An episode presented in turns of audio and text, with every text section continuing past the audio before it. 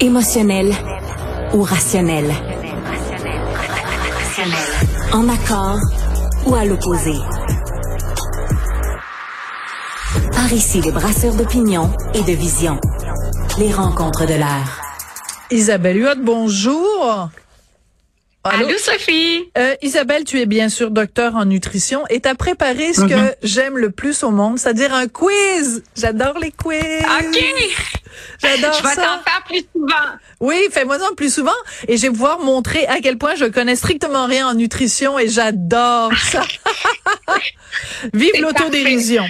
Alors, tu veux Ouais. tester mes connaissances en matière de nutrition? Bien sûr, à travers ce quiz-là, on va pouvoir aussi permettre aux gens qui nous écoutent de tester leurs connaissances en nutrition. Alors, allons-y. Les Voilà. meilleurs, les meilleurs quiz commencent rapidement. Allons-y. Alors, ma chère Sophie, est-ce que c'est meilleur pour la santé pour tous d'exclure le gluten de son alimentation? Alors, j'aime bien le fait que tu insistes sur pour tous. Donc, je dirais Oui. non, euh, seulement pour les gens qui sont intolérants. Sinon, pour tous, euh, non. Parce que moi, de toute façon, j'aime trop le pain, je serais pas capable. Ah, moi aussi, moi aussi. Moi, j'aime tellement le blé, le seigle. Mais en fait, tu as la bonne réponse, ça commence bien. Il y a 1% des gens qui ont effectivement la maladie cœliaque. Donc, ces gens-là doivent absolument exclure le gluten de leur alimentation à vie. Ça crée de l'inflammation dans l'intestin, de la malabsorption. Mais il y a également 3 à 6 de la population qui ont une intolérance non cœliaque au gluten. Et ça, c'est difficile à diagnostiquer, Sophie, parce que c'est des symptômes non spécifiques, de la fatigue, un petit peu de douleur abdominale, parfois des migraines, donc des symptômes qui peuvent très bien être associés à d'autres types de maladies ou encore le syndrome de l'intestin irritable. Donc, en résumé, là, au maximum, 7% de la population qui aurait une intolérance, qu'elle soit cœliaque ou non, qui ont euh, des conséquences négatives à consommer du gluten. Et pour toi et moi qui aimons bien le blé, les pâtes, ben il y en a pas de problème. Alors ça, c'est une bonne nouvelle parce que le gluten a été mis au banc des accusés Tout à fait. trop souvent et à tort. Et à tort, et puis écoute, ça, ça, ça donne des situations ridicules où tu achètes un, un jus d'orange, c'est marqué Ouais. sans gluten. Ben oui, je me doute chose Oui. qu'il n'y a pas des morceaux de de, de, de rigatoni qui flottent dans mon dans mon jus d'orange. En tout cas, bon, bref. Euh, la Oh, prochaine, Dieu, il y a tellement de marketing, Ouais. effectivement. alors prochaine question. Est-ce que, ouais, est-ce que la consommation de soya hausse le risque de cancer du sein et est-ce qu'on devrait limiter justement toutes les sources de soya, tofu, fèves et edamame? Ben moi, je te dirais oui.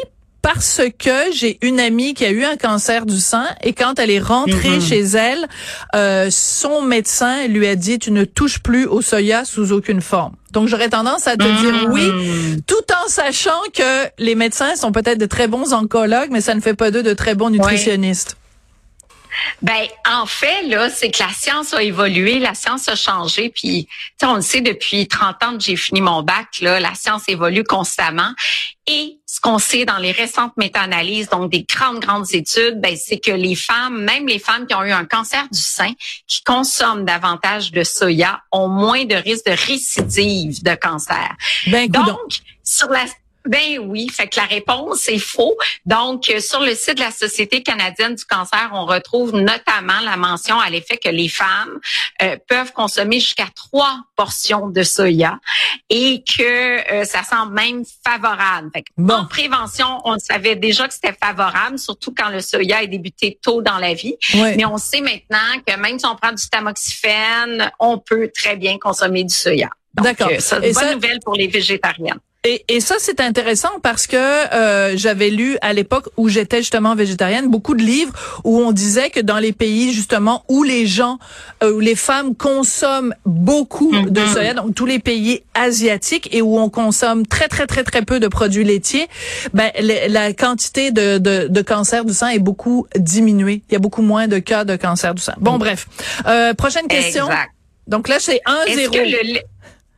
Ah, c'est zéro. ça. Écoute, euh, c'est quand même bon à date. Ouais. Est-ce que le lait au chocolat après ton entraînement de Zumba, là, c'est la meilleure boisson à consommer? Ben c'est c'est moi j'ai souvent entendu les entraîneurs dire ça. Euh, donc je dirais oui. Bon. Écoute, la réponse, euh, ce qu'on sait maintenant dans la littérature, c'est qu'il y a beaucoup de gens qui se forçaient à prendre une collation protéines glucides dans les 30 minutes qui suivent l'arrêt de l'entraînement qu'on sait que c'est pas nécessaire la collation pour tout le monde. Donc, si on a un repas qui s'en vient après le cours, ah. qu'on fait un entraînement modéré de 30 minutes à 60 minutes, la collation, c'est vraiment plus un must. Là où on veut une collation, c'est des gens qui s'entraînent en hypertrophie, qui veulent gagner en masse musculaire. Encore là, le lait au chocolat a un rapport 3 pour 1, 3 glucides pour une protéine. Fait qu'effectivement, tu as une partie de la réponse. Ça peut être une bonne collation, mais à trop dire, prenez une collation absolument absolument. Mm. Les gens se sont mis à engraisser. Tu sais, tu dépenses 200 calories dans ton entraînement, puis tu te prends un lait au chocolat qui en apporte 300. Et finalement, de recommander des collations à tous, c'était, c'était pas, on n'était pas dans la bonne direction. D'accord. Mais ce que je note depuis le début, c'est qu'il faut faire mm-hmm. attention justement à une recommandation qui s'appliquerait à tout le monde. Il faut plutôt écouter du cas par cas. C'est un petit peu ce qui ressort euh, jusqu'ici. Jusqu'ici, pardon. Oui. Euh, donc, euh, mm-hmm. prochaine question. Bon, est-ce que la meilleure façon, par exemple, si je fais de l'hypertension comme 22% des Canadiens, de réduire son apport en sodium dans la journée, c'est de couper le sel, la salière, ce qu'on met quand on cuisine? Ben, je dirais oui. Ben, en fait, non, parce que la ah, salière, c'est trois mauvaises réponses, là. la salière, c'est 11% de notre apport en sodium de la journée. Parce qu'il y en a 70... Parce qu'il y en a partout.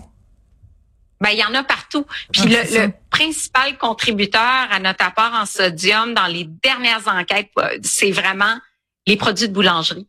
Et les céréales à déjeuner, les croissants, ah. le pain, ça goûte pas salé. On pense pas que c'est si salé que ça, mais en fait, c'est vraiment parce qu'on en consomme beaucoup dans une journée, c'est celui qui contribue le plus. Après, on a les soupes du commerce, les pizzas, euh, le prêt à manger, bref, tous les plats euh, du, du commerce, les transformer.